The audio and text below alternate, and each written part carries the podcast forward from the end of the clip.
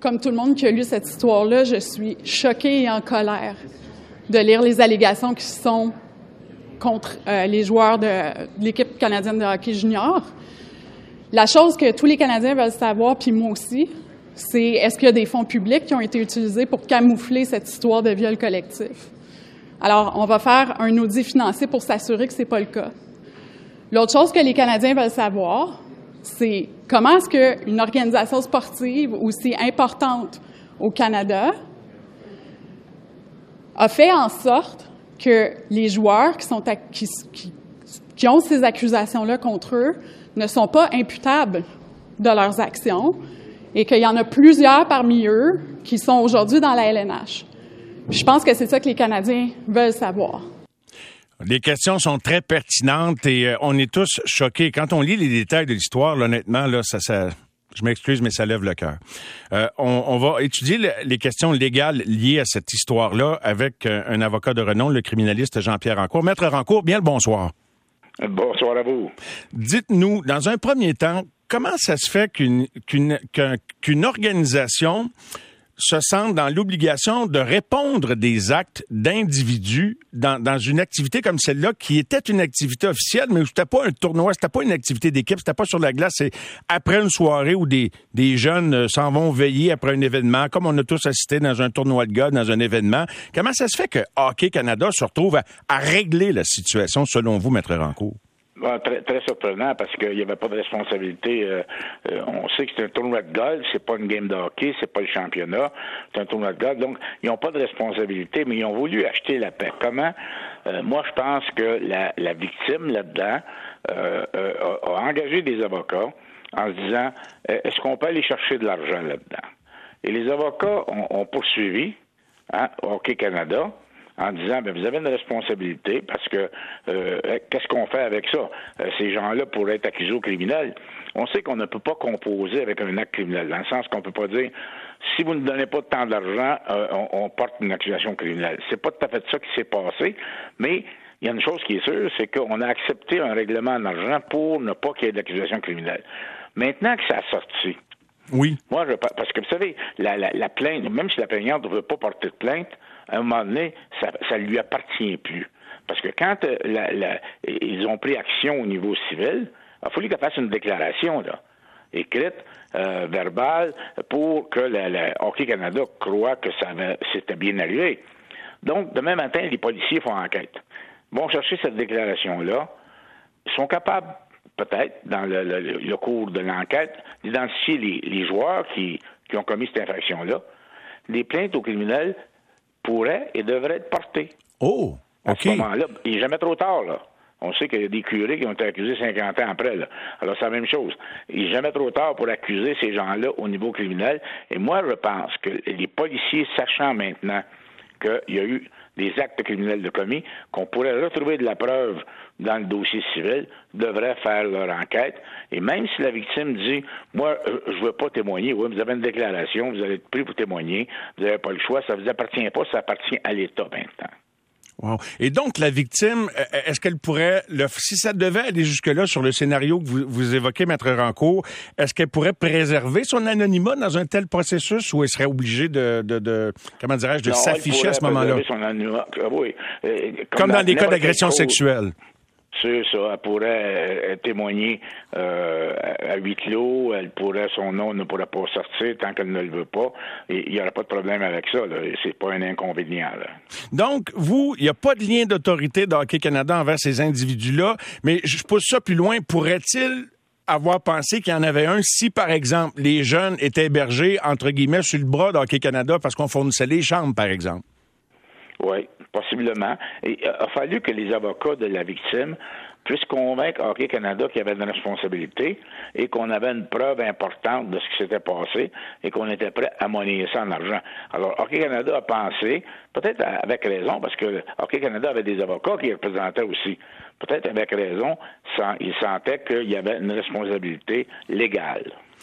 Les prisons sont remplies de gens qui n'ont pas commis de crime, semble-t-il, mais est-ce qu'il y a des innocents qui règle à l'amiable. Est-ce que ça arrive, selon vous, Maître Rancourt? Est-ce que des gens qui n'ont pas commis d'actes répréhensibles, qui se retrouvent dans une situation où ils se disent « ben j'ai pas le choix, pour acheter la paix, on va payer ». Ça arrive, mais c'est pas fréquent. C'est pas fréquent. Je vais donner l'exemple de... comment ça s'appelle, dont le mari de Céline Dion avait payé 1 million, je pense, à une dame qui réclamait des choses. À Vegas, il l'avait fait, il l'avait pas fait, on ne le sait pas, mais il avait quand même payé pour acheter la paix. Ça arrive. Qu'est-ce que ça vous dit? Puis encore là, je veux pas qu'on spécule trop, mais on est tenté de le faire. Il y a 8 personnes non identifiées qui sont pointées comme des agresseurs. Il y a une victime. Normalement, on dit c'est une parole contre une. Là, c'est une parole contre 8. Donc, pour qu'on cède à la parole d'une victime face à la parole de 8 potentiels agresseurs, est-ce que j'utilise une mauvaise route de penser qu'il devait y avoir de quoi de solide? Oui, assez solide. Mais on sait que, d'après ce qu'on sait dans les médias, c'est qu'elle aurait eu une relation consentante avec un joueur. Oui. Et après ça, la porte s'ouvre, il en rentre 8 ou 7. Mm-hmm. Est-ce que lui, celui qui a eu la relation consentante, est-ce qu'il a fait une déclaration, policier, pas policier, mais dans le cadre civil, en disant, ben oui, mon chum Joe, mon chum Pierre, mon chum Jacques, ils ont rentré puis ils ont fait ça. Donc, on pourrait peut-être les identifier. Ils ont plus que la version de la fille, ils ont sûrement interrogé celui avec lequel elle était consentante, puis il a probablement fait une déclaration. Je sais pas.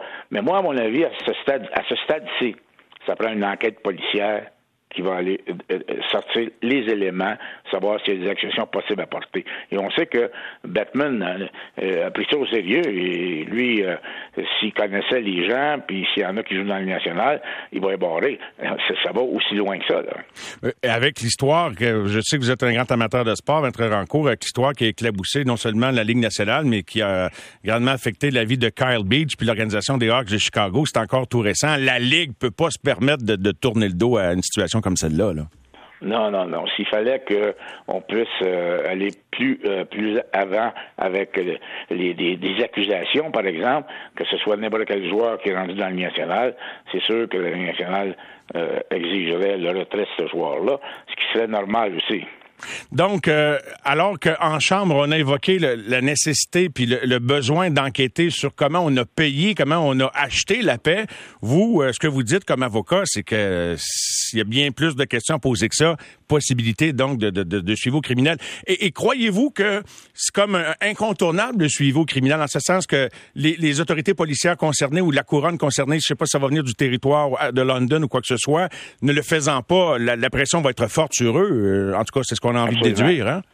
Absolument, mais la députée, ce qu'elle a fait, elle était par la bande en disant on va essayer d'aller enquêter pour savoir d'où l'argent vient, et en allant dans cette faille-là, peut-être qu'on va découvrir d'autres éléments qui vont nous amener au niveau criminel. Elle n'a pas voulu y aller directement au niveau criminel, mais en allant de ce côté-là au niveau savoir d'où vient l'argent et qui a payé, comment ça s'est fait.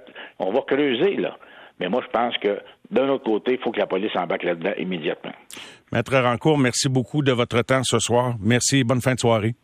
Ça fait plaisir et bonne continuation de show. Et merci beaucoup. Puis j'ai envie de souhaiter, avec un petit délai de 24 heures, un très joyeux anniversaire à votre grande fille superbe qui nous anime avec brio à toutes les fins de soirée à TVA. Je sais pas si les gens font le lien, là, mais Elisabeth, c'était son anniversaire. Hier, j'ai vu ça passer ses médias sociaux. Fait que un petit 24 heures en retard. Je lui souhaite bonne fête, Maître Rancourt. Bonne fin de soirée. Bien gentil. Merci. Bye-bye. Bye. Au revoir. Alors, Jean-Pierre Rancourt, que j'ai connu il y a bien longtemps, mais avec qui je n'avais pas parlé depuis un certain temps. Voilà, donc, on en est là. Ça, c'est quand même, là, c'est du sérieux. Et effectivement, ce qu'il évoque, là, et en connaissance de cause, pour en avoir vu bien des causes, c'est, les 8 joueurs en question, dont certains sont des joueurs de la Ligue nationale, ils doivent avoir de la misère à dormir ces temps-ci. J'ai fait des téléphones, j'ai parlé à des gens, j'ai enquêté un petit peu sans prétention, là, évidemment, parce que à la lumière de ce qui a été évoqué publiquement par Rick Westhead, parler aux gens interrogés et ce que j'entends, c'est que c'est ça.